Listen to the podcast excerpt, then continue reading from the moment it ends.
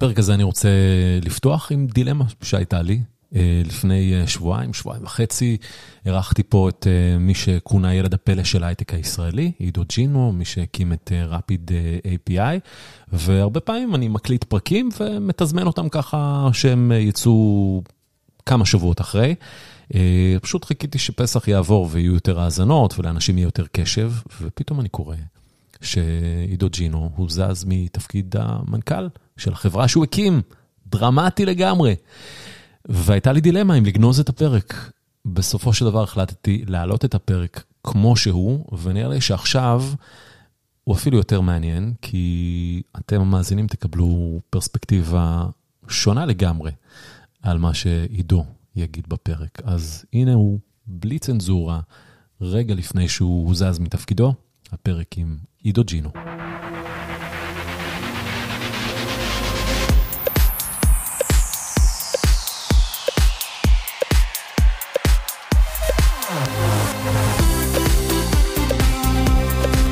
שלום לעידו ג'ינו.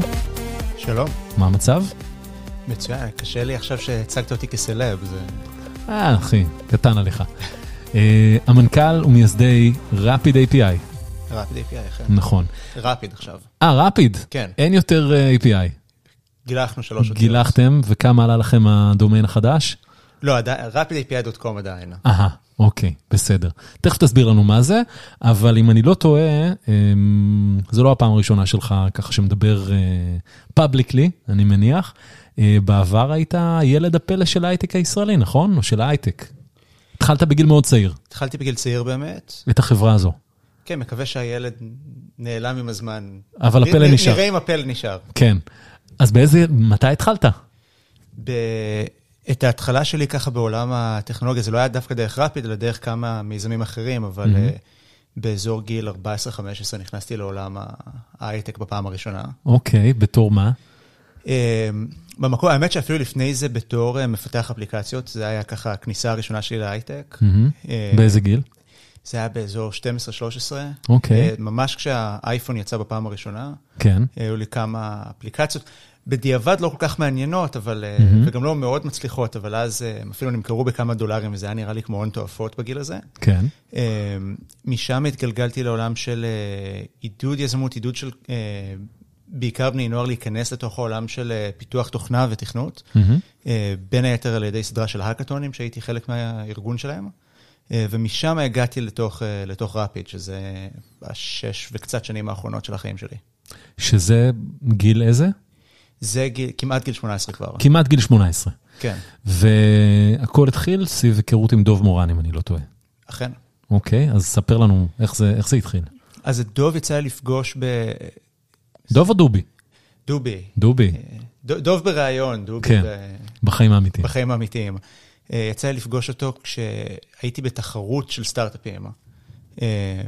אני זוכר שזה היה, אני חושב, חמישה או שישה אנשים שנתנו פיץ', אני הייתי אחד מהם, וכמובן שרדפתי אחריו אחר כך בשביל לנסות לתת לו כרטיס ביקור ולקבוע איזשהו פולו-אפ. ולמזלי הוא היה נחמד מספיק בשביל להזמין אותי חזרה למשרד שלו. ומשם יצאנו להיפגש כמה פעמים, דיברתי איתו גם על מה שעשינו אז בתחום של האקתונים, גם על רפיד, שהיה אז רעיון שנולד במסגרת הזאת, ולבסוף הוא גם היה המשקיע הראשון שבעצם עזרנו להפוך את רפיד לחברה אמיתית. שמה היה הרעיון הראשון? הרעיון הראשון, ובעצם מה שאנחנו עושים עד היום, זה לאפשר למפתחים באופן נוח יותר לגשת ולהשתמש ב-API, שזה... תסביר להדיוטות מה זה API. אז API באנגלית, Application Programming Interface, זה בעצם שירותים שזמינים למפתחים, שהם יכולים להתחבר אליהם ולקרוא אליהם מתוך האפליקציה. אז כשאתה... תן דוגמה. נגיד אתה משתמש באובר, לצורך העניין. אז הם לא בנו את המפה בעצמם, הם קוראים ל-API שנותן להם את המידע של המיפוי, והם לא בנו את הסליקת אשראי בעצמם, הם קוראים ל-API שעושה סליקת כרטיסי אשראי, והם לא בנו את הממשק ששולח לך חשבונית באימייל אחר כך, הם קוראים ל-API ששולח את החשבונית, וככה יש עשרות APIים שעומדים מאחורי האפליקציה. וגם ל Uber עצמה, אני מניח, יש API כדי להתממשק לתוך Google Maps, לצורך העניין. לתוך Google Maps לצורך העניין, או למשל יש, בארצות הברית זה נהיה די נפוץ, גם Uber וגם DoorDash, שיש לפעמים שאתה קונה משהו אונליין, ה delivery נעשה איתם, אז זה גם APIים שמשתפות. וכך יוצא שכמעט כל חברה שמתעסקת בתוכנה, שזה נהיה כבר כמעט כל חברה, גם צורכת הרבה מאוד API וגם בסוף מספקת APIים ללקוחות. ומה, איפה, באיזה הזדמנות ראית שם, או איזה בעיה זיהית כבר לפני 6-7 שנים? אז אנחנו נכנסנו לעולם שבו יש מאות ואלפים של ה-API האלה, אבל uh, לא היה שום uh, סטנדרט או דרך uh, נורמלית להתחבר לתוך ה-API האלה. אז כל API היה נראה שונה, עובד אחרת, הדרך שבו היית מתקשר איתו, עושה עליו אותנטיקציה, הייתה, הייתה נראית שונה. וזה בעצם הוביל לסוג של מצב שבו נכון, ה-API, השימוש ב-APIים חוסך לך הרבה זמן, אבל פתאום אתה משקיע הרבה מאוד שעות וימים רק בליצור את החיבור ואת ההתממשקות לתוך כל ה-APIים האלה. כל אהמ. ה... אנחנו תמיד קוראים לזה הצנרת מול ה-APIים האלה. אהמ. אז אנחנו באנו ויצרנו סוג של marketplace שמנרמל את כל אותם ה-APIים, יוצר שכבה אחידה והרבה יותר הומוגנית, שבה אתה יכול להתחבר בקלות לתוך ה-APIים האלה. וגם כמפתח נותן לך איזושהי ויזיביליות מול ה-APIים שאותם אתה צורך. אז בעצם זו חברה שמוכרת למפתחים. לגמרי. B2D, מה שנקרא. B2D, אנחנו היום משרתים למעלה מ-4 מיליון מפתחים, יש לנו עשרות אלפי APIים בפלטפורמה שלנו, mm-hmm. ובין היתר מפתחים בהרבה מאוד ארגונים מאוד גדולים שמשתמשים במאות ואלפי APIים. וזה משהו שאתה נתקלת בו כמפתח, שאין דרך אה, ליצור קשר עם API בצורה נוחה ו- וזמינה? אז גם בתור מפתח אתה, במיוחד שהסתכלנו לפני 6-7 שנים, מאז היה שיפור מאוד גדול, אני רוצה להאמין mm-hmm. שגם אנחנו היינו חלק ממנו. אבל הדוקימנטציה, בעצם התיאור של איך להתחבר ל-APM האלה והעבודה מולם היה די, די קשה, זה היה אחד החלקים הכי מתסכלים בלבנות אה, אפליקציה חדשה. אה, וגם ראינו בין היתר, כי אני הייתי מעורב בסדרה של האקתונים, שמצד אחד API בעצם מאפשרים לכל מפתח, אפילו מישהו יחסית חדש, לבנות אפליקציה או לבנות מוצר בהאקתון באופן די מהיר, אבל זה גם לקח הרבה מאוד זמן גם לגלות את ה-APIים האלה וגם לדעת איך לעבוד מולם. בזה שיצרנו איזושהי שכבת marketplace כזאת, הפכנו את התהליך הזה להרבה יותר פשוט. אהמ. אז זה, זה היה בעיה שממש הרגשנו, הרגשנו באופן אישי. הפתרון הראשוני היה ממש איזשהו עמוד כזה באינטרנט עם רשימה של APIים וקצת הסברים על איך לעבוד מולם, אהמ. ומשם לאורך זמן הוספנו עוד ועוד יכולות. זה היה MVP בעצם, זה היה minimum viable product. קצת פחות ממינימום, אהא. לא לגמרי viable, לגמרי product. אוקיי. ועם הדבר הזה באת לדוב מורן? עם הדבר הזה באתי לדוב מורן. ומה אמרת לו? הצגתי לו את זה, בהתחלה בכלל רצינו לדבר הרבה על ההאקתונים ואיך הוא יכול להשתלב בקהילה הזאת. משם יצאנו להתגלגל, לדבר על Rapid ועל ה marketplace של ה-APIים שעשינו שם. אמ, וזה היה בדיוק בתקופה שבה פעם ראשונה ראינו חברות APIים שהתחילו לגייס בסכומים די גבוהים ולהנפיק בבורסה, אה, חברות כמו Stripe, Twilio, SendGrid, אה, שבדיוק התחילו לגדול באותה תקופה, והבנו, וואלה, באמת יש, יש פה שוק אמיתי, זה לא רק איזשהו... קוריוז שמפתחים משתמשים בו, זה גם, זה גם שוק אה, כלכלי אמיתי. אה, וזה מעניין, כי, כי דוב אוהב אה, דברים, מוצרים מאוד טכנולוגיים, חומרה ותוכנה ביחד הרבה פעמים. אז מה, מה לדעתך קסם לו דווקא ב, ברעיון שלכם? שכן הייתה הזדמנות, ועדיין יש, זה, זה מוצר שהוא עמוק לתוך מפתחים, זה מוצר מאוד טכני, mm-hmm. שזה משהו שקסם לו מאוד. אה, וגם ההזדמנות, דיברנו על זה הרבה ואנחנו עדיין מדברים על זה בבורדים שלנו, על ההזדמנות שלנו בעצם למקסם את היכולת של מפתחים ולעזור גם לחברות וגם למפתחים לבנות תוכנה הרבה יותר מהר. אה, זו מטרה מאוד מעניינת. תגיד, אה, אתה, אני מניח שהיית מודע לזה בזמן אמת, שאתה ממש צעיר, אתה מתחיל משהו ממש ממש צעיר. איך, איך מתמודדים עם זה? זה משהו שגיליתי דווקא בדיעבד. אה, אוקיי. זה... אני חושב שהרבה מזה בריל טיים נראה נורמלי, בדיעבד שמסתכל על זה, אומר, וואלה, כאילו, מרשים. או מפתיע שמישהו כאילו הסכים לתת אה, כסף ואמון. כי כמה כסף דוב אה, דובי שם? זה היה חצי מיליון, אני חושב, בסבב הראשון. אה, מאז גייסנו עוד כמה סבבים. אבל כן, בדיעבד... אתה יודע, זה מהדברים שפתאום אני מסתכל על הדק שהיה לנו באותה תקופה, או על החומרים שהעברנו, ואני אומר, וואו, כאילו, איך שלחתי כזה דבר, ועוד הוא חזר אלינו אחרי זה. אבל כנראה שזה עשה את הטריק. אז, אז גייסתם אה, חצי מיליון דולר, אה, שלב ראשון, אנחנו מדברים על לפני שש שנים. משהו, 2016, כן. 2017? 2016, כן. 2016, ומה הדבר הראשון שמפתחים? אה, אז קודם כל הפכנו את זה למוצר. כן. הדבר הכי קריטי שהיה לנו זה... מעמוד באינטרנט זה הפך למוצר. זה, זה היה עמוד באינטרנט, היה שם כבר יכולות סביב לראות את איך ה-API עובד ולהתממשק מולו, הדבר שהכי היה לנו חסר, אה, וזה גם היה פיבוט מאיזשהו סייד פרויקט לחברה, זה היכולת לשלם על ה-APIים. Mm-hmm. כי עד אז היית יכול לגלות את ה-APIים, לקרוא עליהם, להתחבר אליהם, אבל בשביל לשלם ולקבל את המפתח ה-API שלך, היית צריך ללכת לחברה המקורית. כן. ואז אמרנו, אם אנחנו רוצים להיות מוצר אמיתי, א', זה, אם אתה יכול לעשות את הכל דרך המוצר שלנו, כולל התשלום, זה הופך את התהליך להרבה יותר חלק, אבל גם שם הכסף. כן, כי צריך מודל עסקי גם. בדיוק. זה לא סתם אה, לבנות מוצר. אתה צריך אה, להחזיר כסף למשקיעים בסופו של דבר. בדיוק, ואנחנו הבנו שאם אנחנו בונים איזשהו מודל של marketplace, אז הנקודת תשלום זה, ה, זה המודל העסקי בעצם. ומאז כמה כסף גייסתם? גייסנו 270 מיליון דולר עד היום. 270 מיליון דולר. אה, דוב, אני מניח, עזר, עזר גם בהמשך, הוא עדיין בדירקטוריון? הוא עדיין בדירקטוריון, אה, פעיל מאוד אהמ. ועוזר מאוד. אה, אני חושב, אנחנו אירחנו אותו בפרק, ואני חושב שהוא דיבר גם, גם עליכם, וחשף כמה דברים אולי שהוא לא היה צריך לחשוף uh, תוך כדי הפרק. אני זוכר את הפרק, כן. כן. מה הוא אמר אז, אתה זוכר? אני חושב שהוא אמר משהו על Rapid New Unicorn. כן, וזה היה לפני שהייתי... זה היה לפני שגייסנו. כן. אה, אבל קיבלתי כמה שיחות כאלה של מה, אז גייסתם וזה ולא סיפרת ולא עדכנת. מה, עם משקיעים אחרים? ממשקיעים, מהרבה אנשים בתעשייה. אז, אז בשלב הראשון אה, גייסתם חצי מיליון דולר, מתי הבנתם שעליתם פה על משהו, ו, וגם משקיעים שהם לא אה, אינג'לים כאלה, כמו, כמו שדוב היה אז, אה, שווה להם להיכנס, לעלות על העגלה?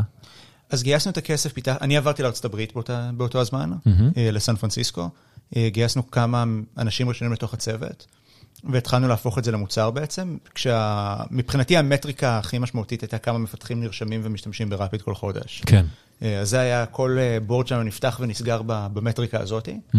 אה, כשהגענו למה, היו שתי דברים שקרו שגרמו לנו להבין שוואלה, יש פה משהו רציני. אה, א', הגענו ל-35 אלף מפתחים אקטיביים לחודש, זה היה איזשהו מיילסטון כזה שהצבנו לפנינו. Mm-hmm. אה, אז זה היה, תוך כמה זמן הגעתם לזה? זה לקח לנו כמעט שנה להגיע לשם, זה היה מיילסטון אחד. Mm-hmm. המיילסטון השני זה, בהתחלה אנחנו היינו אלה שממש הולכים ומוצאים את ה-API ושמים אותם ב-Rapid. כן. אז זה כאילו, זה היה marketplace בכאילו, זה לא היה marketplace באמת. Mm-hmm. אה, כי אנחנו היינו ה-supply side. כשהגענו ל-35,000, פתאום ראינו איזשהו אפקט שקורה, שבו אנחנו התחלנו לראות עלייה בזה שאנשים באים ושמים את ה-APIים של עצמם ברפיד. כי מה? כי נתתם את האפשרות לעשות את זה? א', כי נתנו את האפשרות, אבל גם כי פתאום הם ראו שאנשים מחפשים ב-Rapid, Mm-hmm. ושעמודים שלנו כבר מתחילים להופיע בגוגל, ונוצר, זה, זה תמיד הייתה התקווה, כאילו החלום היה שאנחנו נהיים marketplace-ים, אז ה-API הם באים ל-Rapid כי אצלנו יש הכי הרבה מפתחים, Mm-hmm. והמפתחים באים ל-Rapid כי אצלנו יש הכי הרבה API, וזה נהיה classic network effect כזה. Mm-hmm. ופתאום ראינו, ממש ב-small scale, זוכר, אז כאילו חגגנו כל פעם שראינו איזה API שנרשם ב-Rapid בלי שאנחנו עשינו את זה. אה, זה היה סיבה למסיבה, אבל ראינו כמה כאלה ופתאום אמרנו, וואלה, יש פה משהו, קורה כאן, אה, יש לנו איזושהי ולידציה שה-full loop עובד. אה, ועכשיו, אפשר, ועכשיו אנחנו יכולים באמת להיות בטוחים שה-MVP הצליח, בואו נלך נגייס כסף ונעשה את זה יותר בגדול. איך הגעתם למפתחים? בכל כל דרך אפשרית, החל מלהפציץ בהאקר ניוז ובפרודקט אנס, לטוס להאקתונים בכל ארצות הברית ולעזור לאנשים שם לפתח רק בשביל שישתמשו באיזה API של Rapid, blog post, זה guerrilla marketing בכל רעיון שהצלחנו לחשוב עליו. כי מה? כי לא הוצאתם על זה כסף בשלב הראשון. ניסינו להוציא כמה שפחות כסף, Mm-hmm. אה, גם קשה, זה הדבר שמעניין בשיווק למפתחים באופן כללי. הם קשה מאוד- נכון? הם ציניים וקשה לשפוך לזה כסף. אתה מפתח, יש לך ad blocker, אז פרסומות רגילות אתה לא רואה. גם אם אתה רואה איזה משהו שהוא תוכן ממומן וכאלה, אתה די מפלטר את זה החוצה. אמ, אז די קשה, לפ- זה לא משהו שאפשר לשפוך עליו כסף. אפשר לשפוך כסף על פיתוח מוצר, ומפתחים אוהבים מוצר טוב, אמ, אבל בהתח- זה פשוט היה הרבה אה, כיתות רגליים. מה, מה, מפה לאוזן? מפה לאוזן, כל meetup שהיה בסן פרנסיסקו, הלכתי לכל meetup שהיה אפשר ללכת אליו בסן פרנסיסקו, רק בשביל לחלק מדבקות של Rapid ולדבר על המוצר. אה, כל סופ"ש היה איזה האקתון ברדיוס שעתיים טיסה מסן פרנסיסקו, אז מישהו מאיתנו היה שם. אה, כל, כל דרך אפשרית, כל פעם שמישהו כתב על APIים בהאקר ניוז או בכמה רדיטים שהיינו בהם, זה להגיב להם ישר ולתת לינק לרפיד. אה, ולעשות את זה, לקח חודשים עד שהדברים האלה הראו תוצאות. אז אה, אחרי שנה הגעתם ל-35 אלף אה, מפתחים, איך מזה מגיעים ל-4 מיליון? הרבה more of the same. Mm-hmm. יש פתאום מקומות שבהם ה-network effects כבר התחילו לעבוד עבורנו, אז למשל, SEO זה אחד הדברים שעזרו לנו מאוד. אוקיי, okay. תסביר למי שלא יודע מה זה SEO, מה זה. אז SEO, Search Engine Optimization, פשוט להיות גבוהים בגוגל. Mm-hmm. אז אם אתה מחפש דברים כמו APIs for Speech Recognition, או GPT APIs, או OCR APIs, דבר, כאילו, ת, ת, חיפושים כלליים כאלה, אנחנו נהיה תוצאות שמופיעות די למעלה בדרך כלל. אז זה ככה עוזר לאנשים להגיע ל-API האלה בצורה יותר פשוטה. אה, והנטוורק אפקט בין מפתחים, פתאום מפתחים משתמשים ברפיד, אוהבים את זה, מספרים לחברים שלהם. אה, מתי התחלתם לעשות כסף? אה, כבר בשנה הראשונה התחלנו, הכנסנו בעצם את המודל של המוניטיזציה, וכשאתה משלם עבור API דרך Rapid, אנחנו לוקחים איזשהו אחוז על הטרנזקציה הזאת. כי תן סדרי גודל, נניח, לא יודע מה, Stripe כזה, כמה כסף הוא לוקח? Stripe זה דוגמה, הם לוקחים אחוז מהטרנזקציות, נכון? כי זה בעצם תשלומים. נכון, אבל נגיד, אם אתה משתמש ב-Twilio לשלוח אס.אם.אסים, אז זה ב-range-ים של כמה אגורות ל-אס.אם.אס. אמ, ואז אתם מה, לוקחים איזה אחוז מעל? כן, בדרך כלל זה לא אחוז מעל, אלא זה אחוז מתוך זה, אבל כן, לוקחים איזשהו אחוז מזה. כן, אמ, כי מה, כי זה מודל של שיווק שותפים, של affiliate marketing עבורם? בדיוק, וגם בהרבה, זה היה אחד הדברים האחרים שהתחילו לקרות, זה של כשאתה בונה API, לבנות את כל המערכת תשלומים מסביבו זה די מסובך. Mm-hmm. אז פתאום שמנו לב שהרבה מאוד מפתחים שיבואו לרפיד, יפבלשו את ה-API רק ברפיד, וישתמשו במערכת תשלומים שלנו. אז יש שם הרבה מאוד API שאתה יכול לקנות אך ורק ברפיד. מה למשל? API של החל מאנליזה של תמונות ו-AI, זו קטגוריה שנהייתה עכשיו מאוד פופולרית. Mm-hmm. אפילו דברים, ה-API הרשמי של תוצאות של ה-World Cup עבר דרכנו. אז כשה-BBC וסקאי וכאלה רצו לי להראות את התוצאות בלייב בהום שלהם, זה, זה הגיע מאיתנו. אה, אז הרבה מאוד חברות כאלה שפתאום בונות API, ורוצות למכור את זה איפשהו, הדרך הכי פשוטה לעשות את זה ברפיד. ואני מניח שיש לכם אה, נקודת מבט מאוד מאוד טובה על מה קורה היום בעולם הטק. כי אתם רואים את החברות החדשות, את ה-APIs החדשים, מה מתוכם פופולריים, נכון? לגמרי, ואנחנו רואים הרבה פעמים אה, נגיד כל הנושא של AI ו-GPT free ו-DAL-E וכל הטרנד הזה שקורה עכשיו. כן, Generative AI. כל הנושא, כן, כל העולם של Generative AI זה הכל הרי קריאות API מאחורי הקלעים, הרבה מהם עוברות דרכנו היום. אז mm-hmm. אנחנו ככה כבר שנה עוקבים אחרי מה שקורה שם. אז מה הדברים הבאים שאמורים לצאת, שאתה מודע להם? זה הרבה, זה מעניין, הרבה חברות, זה אחד הטרנדים שראינו עכשיו, הרבה חברות פתאום יש להם איזשהו data set, data set שהוא די unique, mm-hmm. לוקחות, עושות בעצם fine-tuning ל-GPT-3 או 4 mm-hmm. מעל הדאטה סט הזה ומוכרות את זה כ-API. אז אתה יכול לדבר עם API של בלומברג למשל, שזה GPT-3, אבל הוא מאומן ספציפית ל-financial data. Mm-hmm. ויש מאחוריו data set ייחודי שרק ל-Bloomberg יש, אז זה איזשהו API מאוד, מאוד ייחודי.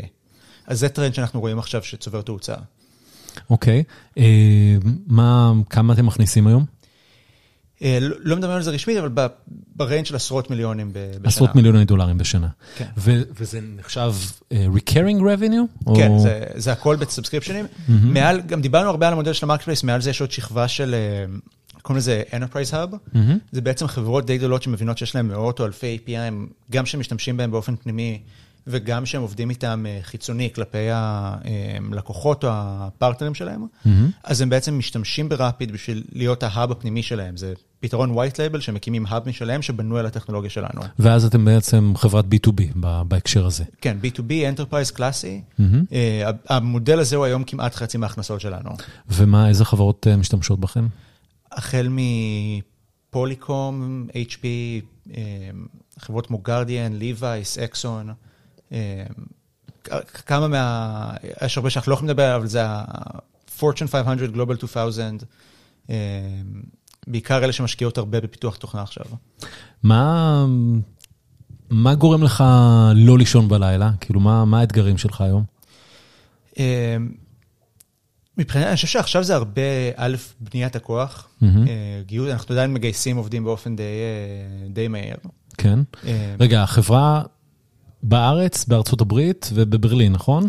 כן, אנחנו בערך 100 אנשים בארצות הברית, mm-hmm. ועוד פלוס מינוס 50 בישראל, 50 בברלין, גרמניה. אוקיי, okay, שפה בישראל זה בעיקר מה? פיתוח ו-product? כן, R&D, גרמניה זה גם R&D לגמרי, וכל sales, marketing, operation, זה כל השאר בארצות הברית. אוקיי, אז, אז גיוס אנשים גם היום, במציאות הנוכחית שבה... גם, גם היום. אה, הכוח נמצא אצל המעסיקים ופחות אצל העובדים? זה, אני חושב שזה חצי נכון. אוקיי. אה, זה... אחד הדברים המעניינים שקרו, לפחות שאנחנו הרגשנו בתקופה האחרונה, זה איזשהו, יש בעצם שתי שווקים שונים לעובדים. Mm-hmm. הטאלנט הממש טוב, עדיין רודפים אחריו, וזה עדיין אותו קרב שהיה לפני אה, שנה ושנתיים. כן. אה, זה, לטאלנט הממש טוב לא, זה לא השתנה. אני חושב שכל מישהו דרגה מתחת, זה שוק הרבה, הרבה יותר בעייתי להיות עובד בו. כן. ואתה מן הסתם מחפש את העובדים בדרגה הראשונה. משתדלים. כן. אוקיי, מה עוד? זה אחד הרבה... כי אני מניח שאם אתה נמצא במקום שאתה צריך לגייס עוד כסף, זה כבר יותר מאתגר ממה שהיה פה לפני שנה וחצי. כן, אנחנו במזל את הסבב האחרון עשינו ממש לפני, אה, ממש לפני שהתחיל כל הבלגן, בתחילת 2022. אה, כן, אה, שכמה הוא היה? 150 מיליון דולר. וואו, אוקיי. בהובלת סופטבנק, זה כסף שכמעט עוד לא נגענו בו עד עכשיו. אז במזל זה נותן לנו ככה כמה שנים קדימה, והייתה לנו איזושהי ראות שאנחנו צריכים להגיע לפחות ל... 25, 2025, 2026, ואו להיות שם במצב שאנחנו כבר רווחיים, או ב... כבר מוכנים ל... לסבב ברמה הרבה יותר גבוהה. אוקיי. Okay. וזו חברה שיכולה להיות מה? איך אתה, איך אתה מסתכל קדימה על רפיד? זה רפיד עם I, נכון? בניגוד לרפיד ב-Y, שהיא חברה ישראלית אחרת. כן, אנחנו הייתנו את זה נכון. כן, מן הסתם. אבל אה, כן, תראה, API באופן כללי זה אבני בניין של תוכנה. תמיד אומרים, APIs are the building blocks of software. אה, אם software is eating the world והכל נהיה software based, הדרך שבו אתה בונה את התוכנה הזאת זה עם API. אה, וה-API האלה היום גרים ברפיד, אז ההזדמנות פה היא ענקית, ואני מקווה שנמשיך להיות במרכז של העולם הזה. כי מה, זו חברה שיכולה להיות מונפקת, או אקזיט, או מה הכיוונים? אני אשמח להנפיק ולהמשיך לגדל את החברה. אה, ראינו כבר הרבה מאוד חברות ספציפיות שבונות API נקודתיים, שהנפיקו ונהיו חברות ציבוריות של, של כמה מיליארדים. תן לי אה, דוגמאות. Twilio זו דוגמה אחת שדיברנו עליה, API ל-SMSים. Mm-hmm. הנפיקו, הם היו... לאחרונה המניה שלהם קצת נפלה ביחד עם כל שאר המניות, אבל הם היו, אני חושב, ב-peak קרוב ל-60 מיליארד דולר. Mm-hmm.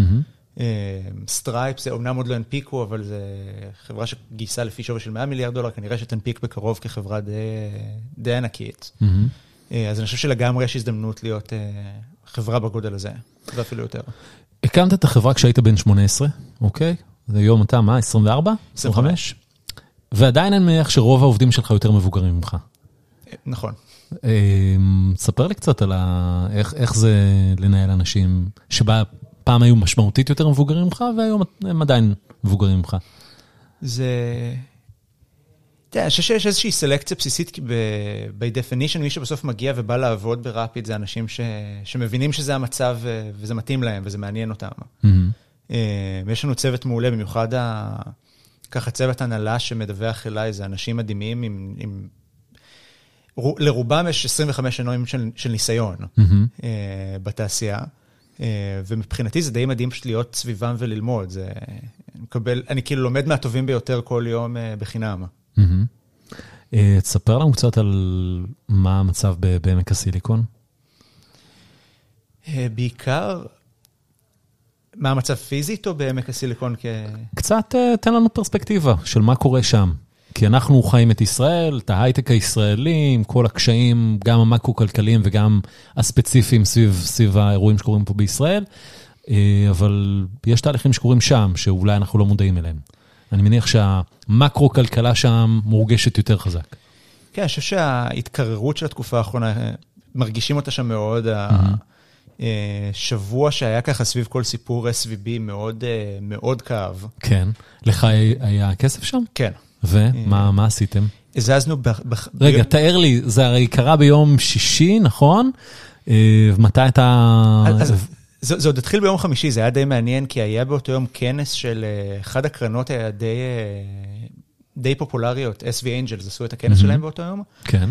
לכל הפאונדרים של, של היוניקורנים בפורטפוליו mm-hmm. שלהם, שזה כמעט כל היוניקורנים. ומשקיעים שלך? הם או... משקיעים שלנו גם. Mm-hmm. זה היה כנס די גדול, היו שם כמה משקיעים, או כמה דוברים די, די בולטים.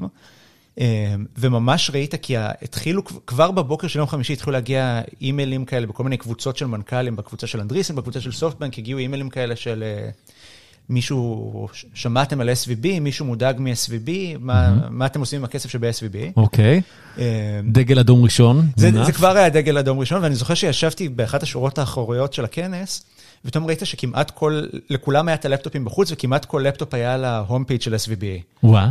אז את המיליארדים שיצאו מ-SVB באותו יום, אני ראיתי בלייב, כאילו, עפים דרך החדר כנסים. כמה כסף לכם היה שם? היה לנו למעלה מ-150 מיליון דולר. וואו, אוקיי. חצי מזה הצלחנו להוציא ביום שלפני. כן. באותו יום חמישי. אז כבר, חצי היינו בחוץ, לפחות לא הייתי מודאג ברמת המשכורות או ה... כן. איזה שהם הוצאות מיידיות. אבל עדיין 75 מיליון דולר שנשארו שם, גם אחרי שהממשל האמריקאי לקח פיקוד, נכון? כן, אז ביום שישי זה נסגר, נסגר הבנק. אני זוכר בדיוק הייתי בחדר כושר באותו בוקר. והסמנכ"ל כספים מתקשר אליי באיזה שבע בוקר, והוא כזה, טוב, אני חייב שתלחץ ותנסה גם אתה, כי האתר קורס לי, תראה אם אתה יכול להוציא את השער. וישבתי פשוט על הרצפה שם איפשהו עם המחשב, וכי ניסיתי להוציא את הכסף, והאתר קרס כמובן. עשר דקות אחרי זה קיבלתי כבר את האימייל שהממשל הפדרלי סגר אותם, אז כבר אין מה לעשות.